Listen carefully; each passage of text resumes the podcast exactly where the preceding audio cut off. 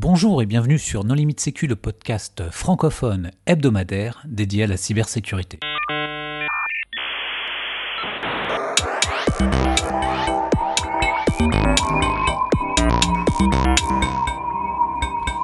Alors aujourd'hui, c'est le septième épisode de notre série consacrée à l'histoire du droit du numérique avec Marc-Antoine Ledieu. Bonjour Marc-Antoine. Bonjour. Pour discuter avec lui, les contributeurs No Limites Sécu sont Nicolas Ruff. Bonjour. Christophe Renard. Bonjour. Jean-Philippe Gaullier. Bonjour. Hervé Schauer. Bonjour. Et moi-même, Johan Huloa. Alors pour mieux profiter de cette série d'épisodes, nous vous invitons à visualiser, en même temps que vous écoutez ce podcast, la présentation réalisée par Marc-Antoine spécialement pour No Limites Sécu à l'occasion de cette série. Alors visualiser cette présentation en même temps que vous écoutez le podcast n'est pas absolument nécessaire, mais toutefois nous, nous vous encourageons à le faire, car d'une part nous sommes convaincus que vraiment vous apprécierez cette présentation, et car d'autre part nous y ferons de nombreuses références. Donc pour ça, deux solutions, soit vous cliquez sur le lien qui illustre cet épisode, soit vous vous rendez sur le site de nolimitssécu slash b d, donc h t t p s deux points slash slash nolimitssécu point f r slash b d. Bonne écoute. Marc-Antoine, la dernière fois, on s'est quitté la tête dans les étoiles avec des satellites qui permettent les premières communications des G S M. Et aujourd'hui, je te propose qu'on revienne un petit peu plus dans le dur, dans le papier, presque dans les œuvres d'art, puisque euh, le, le code écrit par des développeurs, pour les premières fois, dans les années quatre-vingts, puis euh, en quatre-vingt-onze, euh, sont reconnus comme quelque chose d'important. Est-ce que tu peux nous en dire un peu plus ? Absolument. En mille neuf cent quatre-vingt-cinq, de mémoire, la Cour de cassation en France, donc c'était une jurisprudence purement française, avait dit le logiciel, le programme d'ordinateur est une œuvre de l'esprit. Et on avait appliqué pour la première fois le régime du droit d'auteur, voilà, euh, le roman, la photo. Euh, et bien on avait dit que le logiciel méritait d'avoir une protection juridique. Euh, voilà, mille neuf cent quatre-vingt-cinq en France. Et mille neuf cent quatre-vingt-onze, la date me semble plus, plus intéressante, c'est l'Union européenne qui va nous produire une directive, la directive protection du logiciel, où on va imposer pour l'ensemble des pays de l'Union, je ne sais pas combien on était en mille neuf cent quatre-vingt-onze, on n'était pas vingt, vingt-huit ni vingt-sept, ça c'est sûr. Principe uniforme dans les pays de l'Union européenne, le code source, c'est bien le code source euh, qui était protégé euh, au titre du droit d'auteur, donc durée de protection, le droit de se faire des procès, le droit de commercialiser un logiciel, la licence, euh, qui est une sorte de location, euh, et la cession, qui est une vente, euh, entre guillemets, exclusive de cet outil matériel qui est le logiciel. Est-ce que tu peux nous rappeler, euh, pour nos auditeurs, bien qu'on en ait parlé beaucoup ces temps-ci, la différence entre une directive et un règlement en Europe ? Alors une directive, on pourrait dire euh, ligne directrice en fait. Euh, une directive, c'est voilà, voilà le cadre commun qui va s'imposer aux membres de l'Union européenne, aux pays membres de l'Union, euh, et chaque pays membre doit prendre en application de ce texte une loi nationale. C'est ça la directive. Et le, pas le contraire, mais le, la règle la plus, la plus directe, c'est le règlement. Le R G P D en est un des exemples les plus flagrants. Le règlement euh, européen, eh bien, ça s'applique en direct dans le droit national. Il n'y a pas besoin de loi de transposition nationale. Donc c'est la même loi pour tout le monde, qui peut être interprétée avec des différences, mais il n'y a pas besoin de loi nationale et de débat. Euh, une directive, en général, on donne toujours aux États membres euh, dix-huit à vingt-quatre mois pour la transposer en droit national. La directive, le, pardon, pour la directive, pour le règlement, on dit le vingt-cinq mai deux mille dix-huit, c'est d'application directe dans tous les pays. C'est du vrai droit européen. Donc une directive en quatre-vingt-onze qui est codifiée à nouveau. Oui, alors là, il y, y a un truc euh, incompréhensible. Ils ont décidé de prendre le même texte en le modifiant à peine. Donc on dit la directive de quatre-vingt-onze par habitude. En fait, c'est aujourd'hui une directive qui est de, de deux mille neuf, et effectivement, où on dit juste clairement que l'expression d'un programme d'ordinateur est protégée. Et là, on parle bien du code source, et on va donner une protection similaire à l'exécutable dans la mesure où c'est une, euh, une transformation quasi mécanique euh, via le, le, le, la notion de, de... Voilà, on nous dit traduction automatique du code source, mais c'est bien le code source euh, qui est protégé. Voilà, on a une définition en France du coup, euh, c'est un arrêt qui est intéressant de la Cour d'appel de Caen, un arrêt Skype, qui était un arrêt pénal d'ailleurs. C'était des, des petits gars qui étaient allés chercher dans le code source de, de Skype. On dit voilà, le code source c'est quoi ? Un ensemble d'instructions écrites dans un langage de programmation informatique évolué, reflet de spécifications fonctionnelles particulières.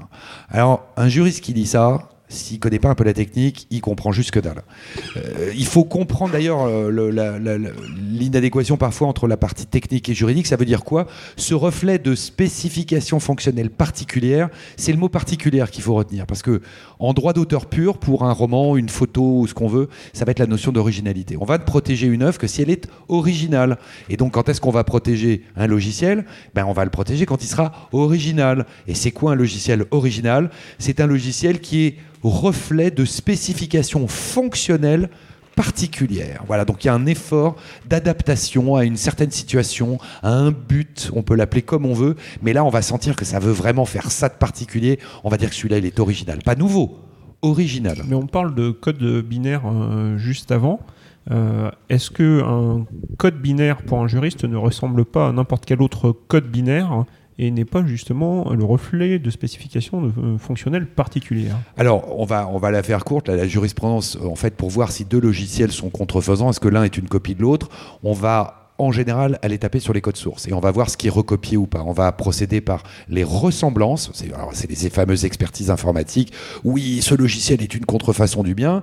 On nomme des experts. Les experts vont aller regarder dans les codes sources quand ils les obtiennent, euh, et on va regarder euh, ce qui est une copie flagrante de l'autre, de tout ou partie, et c'est comme ça qu'on va dire effectivement celui-là il est n- original parce qu'en fait il est un peu antérieur, où il n'y en a pas eu de nouveau, donc on va trafiquer cette notion d'originalité qui est propre au droit d'auteur et cette notion de nouveauté qui est propre au brevet, sachant qu'on ne brevette pas un logiciel, hein, ça, ça a été écarté, il y avait un projet de directive en, mais qui a été Europe. abandonné en Europe, absolument. Et donc, pour trouver ce que c'est qu'un logiciel original, bah on va chercher les spécifications fonctionnelles particulières. Est-ce que ça vise bien à faire, je sais pas, de la compta euh, ou un autre truc ? On va chercher ce, ce, ce caractère original dans un logiciel euh, comme ça. Et on a par exemple un, un autre exemple, une jurisprudence, euh, voilà, on vous dit que les choix à opérer doivent témoigner d'un, je cite, un apport intellectuel propre et d'un effort personnalisé de celui qui a élaboré le logiciel. Donc c'est pas du standard, euh, même si, si le, la fonctionnalité qui va être utilisée, ça peut être standard, mais la manière dont ça a été conçu, exprimé dans le code source, après on se fout de la compilation ou pas, c'est de la pure mécanique pour nous les juristes, ce qui compte c'est l'originalité du code source.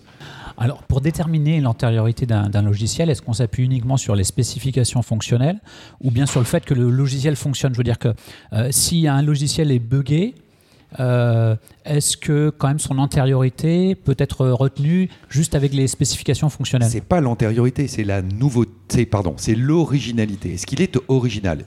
S'il est original, il est probablement antérieur, on est d'accord. Euh, s'il est buggé, il est buggé, mais il va rester original. Par contre, si le logiciel qui s'en inspire trop, qui a été entre guillemets pompé des, des codes sources, okay, on retrouve les mêmes codes sources avec le même bug, on va dire bah, regardez, c'est une contrefaçon, puisque le bug dans mon logiciel, celui qui, m- qui me recopie sans m'avoir demandé l'autorisation, donc sans payer, hein, parce que c'est des droits qui se monnaient, bah vous voyez les mêmes routines à problème, les mêmes commentaires, parce qu'on a dans la jurisprudence, on trouve des commentaires dans le code source qui sont dans le logiciel original et dans le logiciel qui est une copie. Donc on dit, attendez, regardez, ils ont copié. On retrouve les mêmes commentaires des développeurs. C'est manifestement une copie. Voilà, c'est comme ça que ça va se déterminer, pour le faire en grande masse. Et on peut voir le caractère optimiste, voire un peu daté euh, du texte, parce que c'est quand même une époque où les gens étaient supposés écrire des specs avant de coder. Euh, donc, un, un développement logiciel, c'est une œuvre de l'esprit au même titre qu'une chanson, qu'un livre, qu'une bande dessinée. Absolument.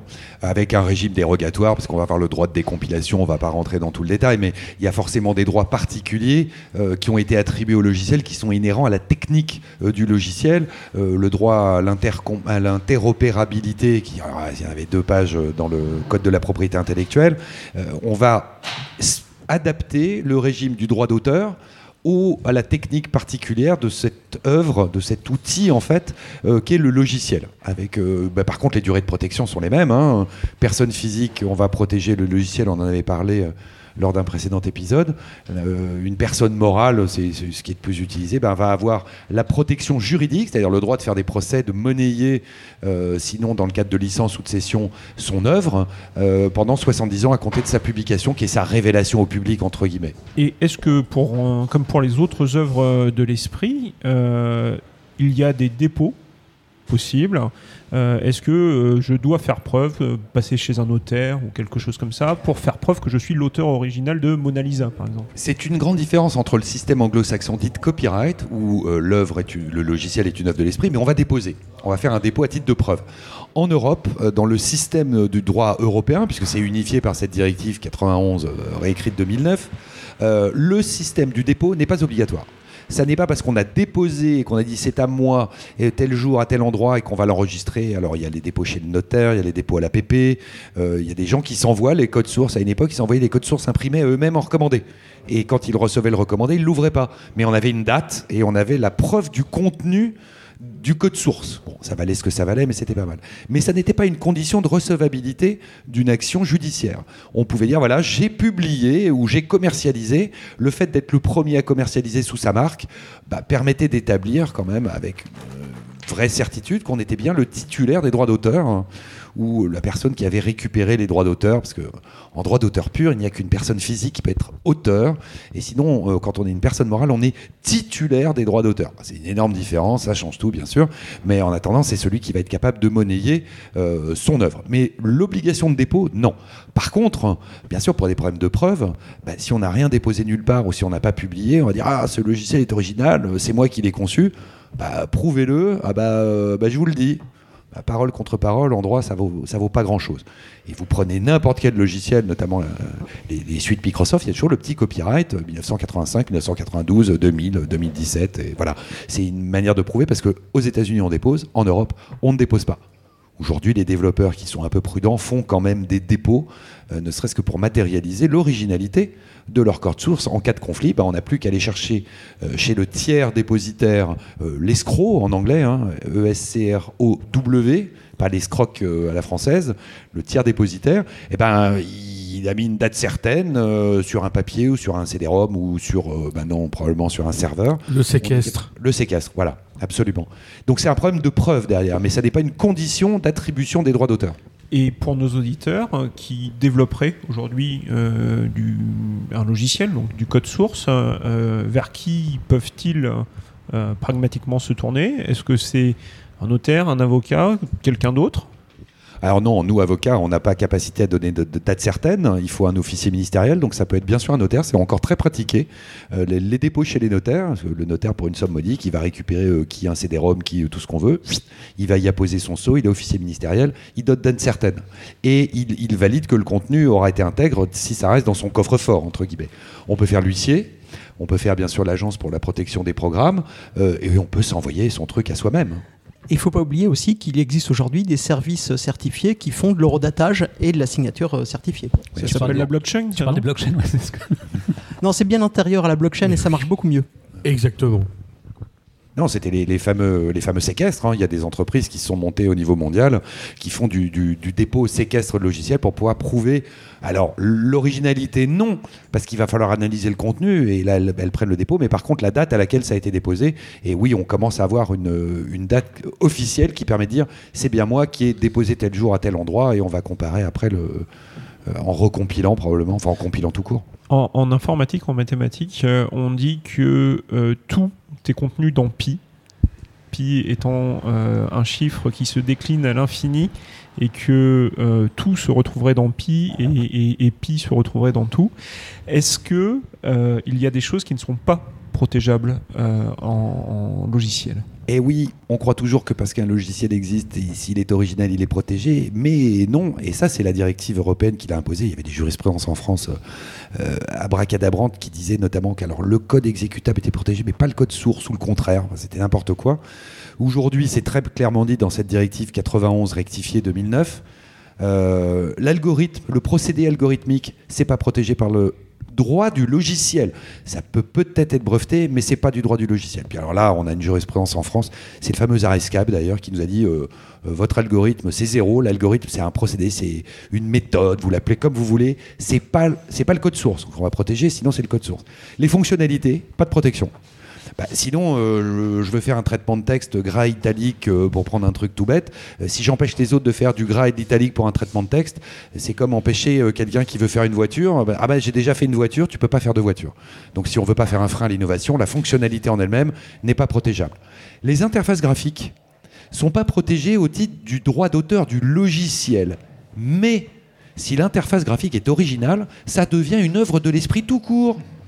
Oui, c'est là où ça commence à être subtil. Et, et c'est le problème qui s'est posé dans les jeux vidéo. La, le seul jeu vidéo que j'ai joué de ma vie, c'était Lara Croft. Okay ? Qu'est-ce qui est protégé dans Lara Croft ? C'est l'image de ce personnage féminin avec ses nattes et ses pistolets. C'est comme ça qu'on la distingue, Lara Croft. C'est euh, les pistolets. Elle a d'autres attributs qui permettent de la distinguer. Je ne vois pas du tout ce que pour, tu veux pour, dire. Pour nos auditeurs pointilleux, nous parlons de Tomb Raider. Tomb Raider, merci. Qu'est-ce qui est protégé dans Lara Croft ? C'est un logiciel, c'est pas un logiciel. Le fonctionnement dans les soutes, dans, dans, c'était la, la PlayStation, je crois que c'était la première, ouais. euh, la première PlayStation. J'ai mis deux mois et demi à essayer de franchir le niveau un, j'ai acheté la solution, même avec la solution, j'y arrivais pas tellement, j'étais pas doué. J'ai arrêté les jeux vidéo à l'époque. Euh, Qu'est-ce qui est protégé ? C'est le personnage de Lara Croft, qui, comme Astérix dans les bandes dessinées, est protégé par le droit d'auteur classique. Mais est-ce qu'on va dire que Lara Croft, dans sa représentation, elle est protégée par le droit du logiciel ? Bah non, ça va être qu'une représentation graphique, c'est une interface graphique. C'est en ce sens-là qu'il faut comprendre l'interface graphique. Parce que si à la place de Lara Croft, on met Astérix et Obélix ou des personnages inventés, on va dire que c'est pas le même jeu. Mais si, le, le logiciel à l'intérieur, c'est bien le même, sauf qu'on va générer des personnages, mais les situations vont être les mêmes, les options vont être les mêmes, donc on va être en droit du logiciel. Et on va appliquer par-dessus le droit de la représentation graphique, ces fameuses interfaces graphiques. Bah, si c'est original, il y aura une deuxième protection sur les personnages. Et si c'est pas original, parce qu'il y a juste des menus déroulants qui sont sur fond gris, ça rappellera des souvenirs à des tas de, des, des tas de personnes parmi nous, bah on va dire que c'est pas original. Donc ça, on va pas le protéger. L'interface graphique basique, c'est zéro. C'est pas de la protection du droit du logiciel. Qu'est-ce qui permet de déterminer si c'est original ou pas ? Eh ben, c'est l'apport personnalisé de l'auteur, c'est l'empreinte de la personnalité de l'auteur. C'est ces critères classiques qui font que quand on écrit un roman, ben, est-ce qu'on n'a pas été pompé euh, honteusement le roman d'un autre en changeant juste certaines scènes ou certains personnages ? C'est une appréciation qui est purement judiciaire, d'où des procès fleuves qui sont très connus dans des tas de domaines de contrefaçon. En logiciel, c'est un peu moins euh, euh, magnifique à regarder ou à écouter, mais à un moment, il y a quelqu'un qui va dire bah, ce logiciel, oui, c'est une manière d'écrire, une manière d'articuler, là, les routines sont comme ci, où les lignes de code sont comme ça. L'autre, bah, ok, ça va faire du traitement de texte, mais on voit bien que ça a été développé à part. Donc on va dire, bah, c'est pas une contrefaçon. Et en fait, il n'y a que le, qu'un tribunal qui va pouvoir dire, oui, ce logiciel est original, ou non, il ne l'est pas. Sur les interfaces graphiques, on parlait de jeux vidéo, il faut savoir que en fait, c'est une fonctionnalité de jeux vidéo, puisque Super Mario Bros deux, par exemple, en Europe, a été livré avec Mario, Luigi, la princesse et Todd, alors qu'au Japon, ce n'est pas du tout un Super Mario Bros, et qu'il euh, y a de nombreux jeux qui ont été livrés comme ça avec euh, des licences, alors de mémoire Jean-Claude Van Damme ou des choses comme ça, euh, où l'interface graphique a été changée, simplement pour coller avec des Star System ou des choses connues par le grand public pour réussir à vendre le jeu, mais qu'à la base, il n'a pas du tout été développé avec ces personnages-là. Donc en fait, les tribunaux euh, jouent aux jeux vidéo pour estimer si le gameplay est similaire. Et, euh... Alors ça, c'est ce qu'ils aimeraient bien. En général, ils font appel à des experts qui vont aller regarder dans le code source. Soit c'est la représentation visuelle à l'écran. Donc là, on va voir qu'il y a une contrefaçon, mais classique. C'est du droit d'auteur comme on ferait de la photo ou du film. Euh, quand il s'agit d'aller voir dans les codes sources si le scénario euh, le, du jeu est vraiment original, là, c'est des experts informatiques euh, qui vont aller rentrer dans le code source et voir. Non, c'est beaucoup moins sexy que la contrefaçon euh, voilà, de, d'œuvres plus nobles, entre guillemets, parce que la grosse différence entre le logiciel et les autres œuvres de l'esprit, c'est que le logiciel n'est qu'un outil. Quand on prend un livre, c'est pour le lire, c'est pour se documenter, se divertir. Le logiciel, ça permet de faire quelque chose. Ça permet de jouer, à part le jeu qui est une exception. Sinon, euh, moi, mon, mon outil qui me permet de faire mes présentations, c'est jamais qu'un outil. C'est pas un truc... Euh, voilà. Et on protège dans le droit d'auteur, j'allais dire nonobstant, ça c'est un grand succès chez certains de mes clients, le, j'arrive à glisser nonobstant, j'ai dix euros de plus. Non, ma, malgré, euh, on va pas juger un logiciel, est-ce que c'est beau, est-ce que c'est pas beau, euh, est-ce que c'est utile, est-ce que c'est pas utile, non, il n'y a pas de considération morale entre guillemets, soit c'est un outil, ça tourne, il est original, protection, soit on protège pas. Et dans ce qui n'est pas protégé, il euh, faut comprendre les législations droit d'auteur, c'est on protège pas l'idée. Donc vous voyez, les algorithmes, bah, c'est l'idée du fonctionnement, la fonctionnalité, c'est une sorte d'idée, donc ça, on ne va pas le protéger. Et les idées qui sont à la base de la logique des algorithmes et des langages de programmation, ça n'est pas protégé. C'est l'expression du programme. Le langage de programmation lui-même, il peut être protégé s'il est original, OK, on va donner des licences. Hein. Après, on peut le dire que c'est gratuit. On ouvre comme le protocole, euh, le protocole web en quatre-vingt-treize. On va dire, OK, j'abandonne mes droits d'auteur. Servez-vous-en. Vous, vous ne me devez rien. On le rend public. On peut le faire avec du logiciel, euh, mais, mais l'idée, l'idée en elle-même n'est pas protégeable. Ça a été la grande folie dans les années deux mille de l'Internet où on arrivait, on déposait euh, euh, livre-moi avec des bottes de ski point com. Oh, c'est, j'ai eu l'idée, euh, je vais me protéger. Et nous, dans les cabinets d'avocats, on voit arriver des crétins qui étaient plus jeunes que nous, avocats, qui avaient, ils levaient des centaines de millions. Bon, ça a fini en, en saucisse dans la, la grande bulle Internet, mais c'était la folie. Ils avaient une idée, ils pensaient qu'ils étaient protégés. C'est encore assez répandu, cette notion d'idée qui protège. Mais et non, l'idée ne protège pas. Si je suis un contrefacteur, qu'est-ce que je risque ? Alors, le contrefacteur en droit d'auteur, aujourd'hui... Alors, c'est un délit pénal, donc euh, on peut se faire accrocher, euh, on risque de la prison. C'est toutes les histoires, notamment d'importation parallèle des jeux vidéo. Euh, genre, le jeu vidéo est fabriqué à Hong Kong, euh, on l'importe en douce en France pour des machines à sous, c'est très pratiqué dans la région de Marseille, hein, régulièrement, et on ne déclare pas à l'éditeur qu'on utilise son jeu vidéo ici, on fait du pognon avec, mais on est en contrefaçon pénale. C'est-à-dire qu'on a reproduit servilement. En fait, c'est exactement le même, mais on n'a pas demandé l'autorisation de l'exploiter euh, sur le territoire de la France ou de l'Union européenne. C'est jusqu'à trois ans de prison et trois cent mille euros d'amende. Et c'est le même tarif pour le téléchargement de la bande dessinée sur Internet. C'est le même fondement légal. C'est la, c'est la contrefaçon. C'est l'utilisation ou la réutilisation sans droit, au sens juridique, d'une œuvre protégée par le droit d'auteur. On ne va pas tout de suite parler d'Adopi, mais on y viendra un petit peu plus tard. quatre-vingt-treize... Il se passe quelque chose de prodigieux pour Internet, et c'est l'arrivée du protocole web. Le protocole trois W qui devient, apparemment il avait été développé avant, et justement c'est cette notion de, de, de, de logiciel, ben, les, les concepteurs, je crois que c'était le CERN, Euh, qui, avait, euh, qui était à la base de la conception, je crois, hein, du, du protocole ouais, web. Bernard Lee, précisément. Et Cédric Caillot, on oublie toujours son copain belge, je sais pas pourquoi, juste parce qu'il y en a un qui fait sa pub et pas l'autre. Il a, pas de, il a pas de t-shirt, j'ai inventé le web. Ben oui, mais ils étaient deux, moi j'oublie jamais le numéro deux. Et la grosse révolution, c'est que les concepteurs donc, de ce système absolument génial, notamment, enfin, qui, qui englobe le, le lien hypertexte et cette capacité d'aller de site web en site web. Hein, ce qu'on... Alors aujourd'hui, vous verrez encore, il y a plein de textes, on dit site internet, notamment dans les directives européennes. Moi, je dis bien site web parce que c'est ça. Et ben, l'abandon des droits d'auteur sur ce protocole fait que ça s'est répandu euh, euh, partout et que tout le monde l'a adopté puisque c'était gratuit. Et quand c'est gratuit, que c'est génial et que ça marche bien, que ça permet à des gens et à des systèmes de communiquer, et ben, ça s'est répandu. Ça a été l'explosion de, de, de l'Internet via le web. J'avais euh, peut-être la fausse croyance qu'on ne pouvait pas abandonner son droit d'auteur, mais qu'on pouvait laisser sa libre utilisation. Oui, enfin là je vous le fais de manière euh, pratique. À partir du moment où je dis servez-vous-en, euh, c'est gratuit, euh, je vous demande de rien signer, on en vient à cette notion de logiciel libre ou en tout cas d'abandon de droit. Si le, le titulaire des droits d'auteur dit euh, pouvez l'utiliser, je vous demande pas d'argent, bah, tout le monde va l'utiliser. Et puis, de mémoire, les licences des R F C sont extrêmement libres. Et c'est une des conditions à la publication d'une R F C. Oui, alors je, je citais ça parce que euh, là, on rentre sur du domaine juridique. Et donc, euh, euh, abandonner une œuvre n'étant pas possible, il me semblait que sur un épisode touchant à la loi, c'était important de le souligner. Enfin, ceci dit, avant H T T P, euh, F T P, Gopher, et cetera étaient libres aussi. Donc, euh, ou la tech. Euh, donc, tout était... présent et pouvait exister avant euh, H T T P et H T M L, quoi, en gros. Et d'ailleurs, euh, existait. Et, et était utilisé euh, avant. On a simplement, a priori, euh, trouvé euh, des choses plus pratiques et euh, plus utilisables, puisque c'est euh, encore en usage aujourd'hui. quatre-vingt-quatorze. Incroyable. Le, le S. Le S de H T T P. Le fameux petit cadenas vert. Le, le S de No Limites Sécu. Eh oui, mais j'ai, j'ai découvert euh, en cherchant voilà, euh, la, la, la norme H T T P S, alors, je pense que c'était la première, hein, je crois que j'ai bien pu comprendre que ça avait évolué, c'est dix-neuf cent quatre-vingt-quatorze. Et alors, qu'est-ce que ça apporte ?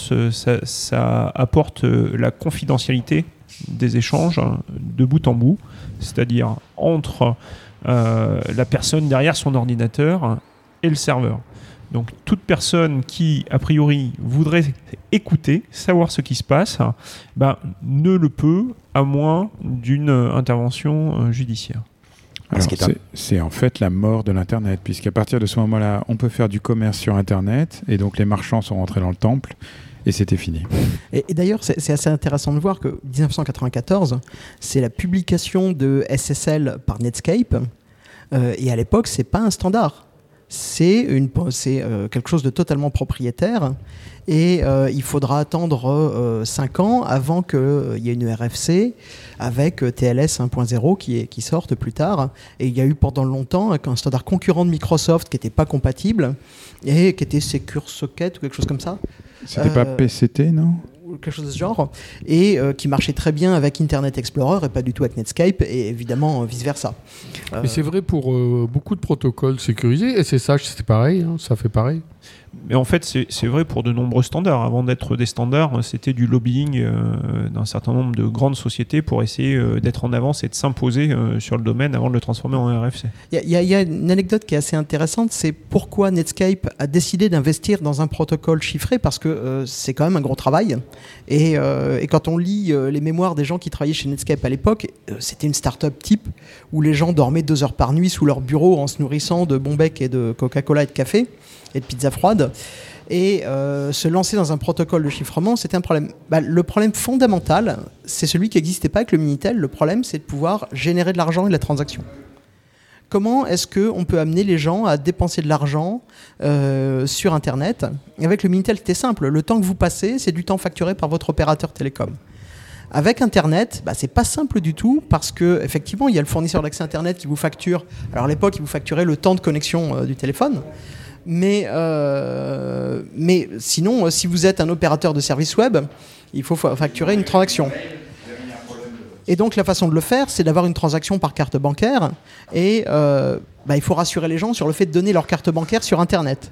Et S S L a été inventé pour rassurer le consommateur quant au fait d'envoyer sa carte bancaire sur Internet, alors qu'il le faisait assez libéralement en achetant, les, en appelant, on l'a oublié aujourd'hui, mais euh, on achetait euh, par correspondance, on appelait la Redoute par téléphone et on donnait son numéro de carte bancaire à l'opérateur ou l'opératrice euh, sans trop se préoccuper des fraudes. Et euh, Netscape a introduit ça et ça a tout changé. On arrive en dix-neuf cent quatre-vingt-quinze et là il se passe un truc important en Europe euh, qui s'appelle euh, quatre-vingt-quinze quarante-six C E. La Est-ce fameuse que... directive quatre-vingt-quinze quarante-six.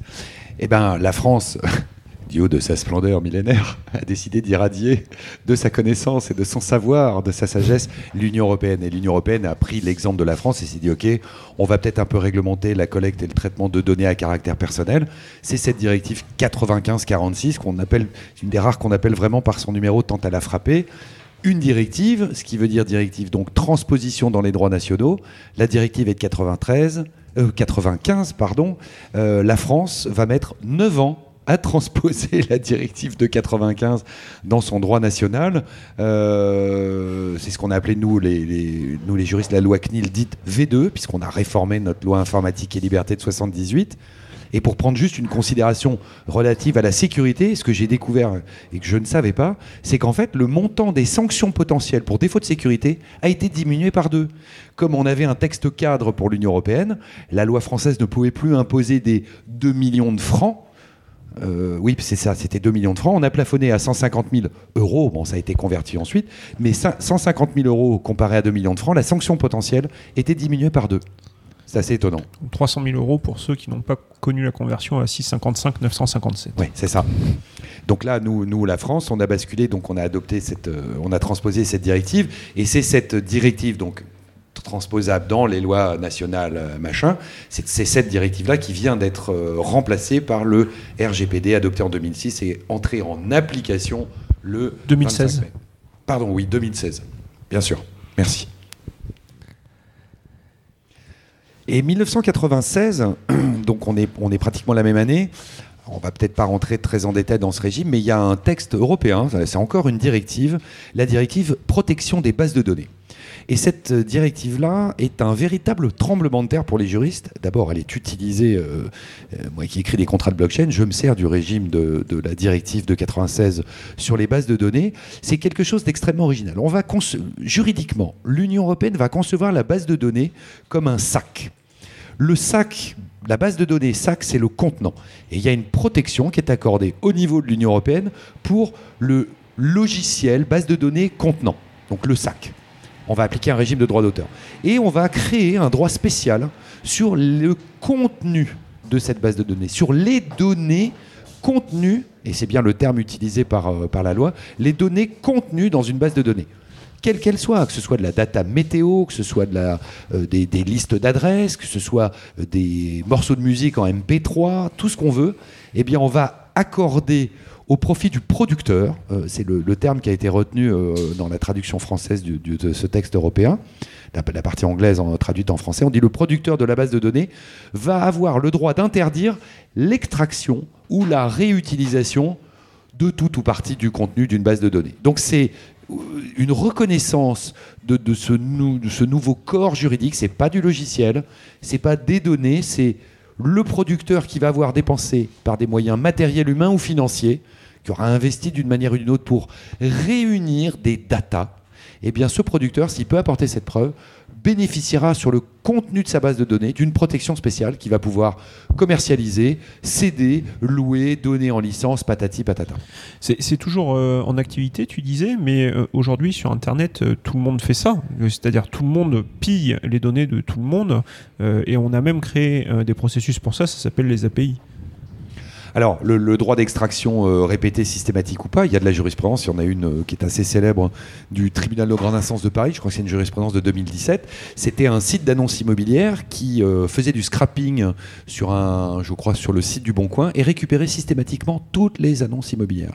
En faisant du scrapping euh, basique, à un moment, euh, le Boncoin a dit euh, « Vous vous foutez de ma gueule euh, ?» C'est un peu une appropriation systématique de tous mes contenus immobiliers. Sur vingt-huit millions d'annonces, il y en avait huit cent mille qui étaient des annonces immobilières. Les huit cent mille étaient recopiés. Ils se sont fait condamner par le, le tribunal de, oui, de grande instance de, de Paris, là en septembre deux mille dix-sept, il n'y a, a pas deux ans. Donc c'est, c'est un droit qui est utilisé, qui est actif et, et qui est extrêmement protecteur pour les gens qui vont regrouper des datas pour les commercialiser derrière.